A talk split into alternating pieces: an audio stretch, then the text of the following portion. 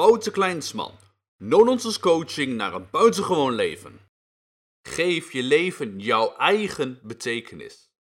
Wil je maximaal presteren in je leven met als resultaat meer vrijheid? Stop dan nu met het aannemen van betekenissen en ervaar wat er gebeurt met het succes in je leven. Hoe je dat doet, dat ga ik je nu vertellen. De betekenis van. We geven alles wat we zien een betekenis. Zo zit je misschien op een bureaustoel en lees je dit artikel op je laptop die op een bureau staat. En je denkt, niks mis mee toch?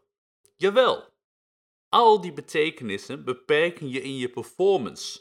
Want doordat je iets een bureau noemt, zal je waarschijnlijk niet op gaan zitten. Dat is je immers vroeger afgeleerd, ga ik vanuit. En die bureaustoel, daar ga je natuurlijk niet op staan. Want daar is een stoel niet voor. Betekenis 1. En het is ook nog eens gevaarlijk, vooral als je ronddraait. Betekenis 2. En je laptop, daar ga je niet mee in het zwembad zitten. Volkomen logisch uiteraard. Maar zie je hoe alles een betekenis geven direct elkaar schept over hoe je het object gebruikt? Betekenissen belemmeren je.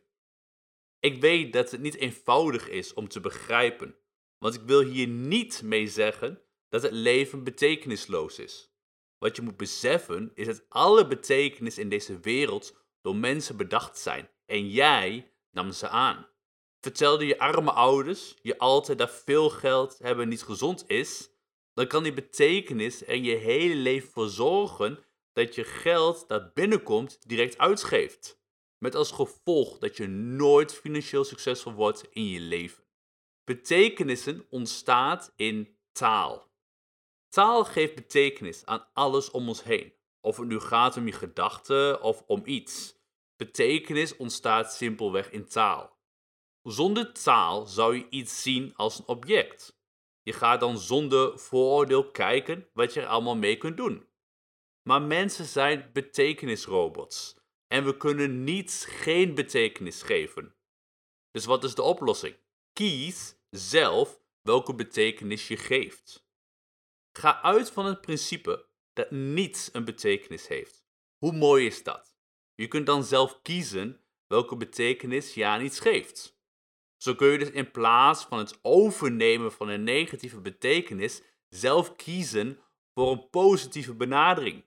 En als je dat doet, dan verandert ook direct je performance. Want jezelf een loser of een winnaar vinden is al een groot verschil.